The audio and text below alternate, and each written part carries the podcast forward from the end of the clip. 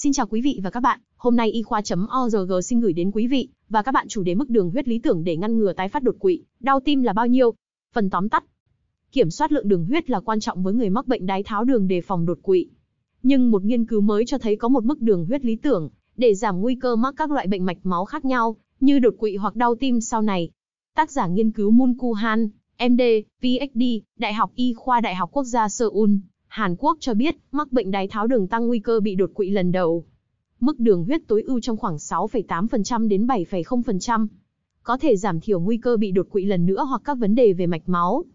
Nội dung nghiên cứu Nghiên cứu trên 18.567 người mắc bệnh đái tháo đường với độ tuổi trung bình là 70, nhập viện vì đột quỵ do cục máu đông.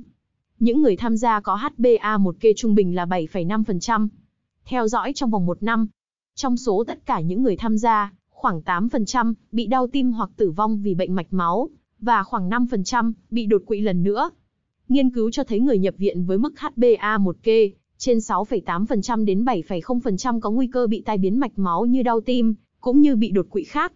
Sau khi điều chỉnh các yếu tố như tuổi tác và giới tính, các nhà nghiên cứu phát hiện ra rằng nguy cơ đau tim hoặc các bệnh mạch máu cao hơn 27%, nguy cơ bị đột quỵ ở bệnh nhân cao hơn 28% khi nhập viện với mức HbA1c trên 7,0% so với những người dưới 6,5%. Theo tác giả phát hiện này, nhấn mạnh tầm quan trọng của việc theo dõi chặt chẽ lượng đường trong máu của người mắc đái tháo đường và bị đột quỵ. Cảm ơn quý vị và các bạn đã quan tâm theo dõi. Hãy bấm nút thích, theo dõi và đăng ký kênh để cập nhật các thông tin y khoa chính xác và mới nhất nhé.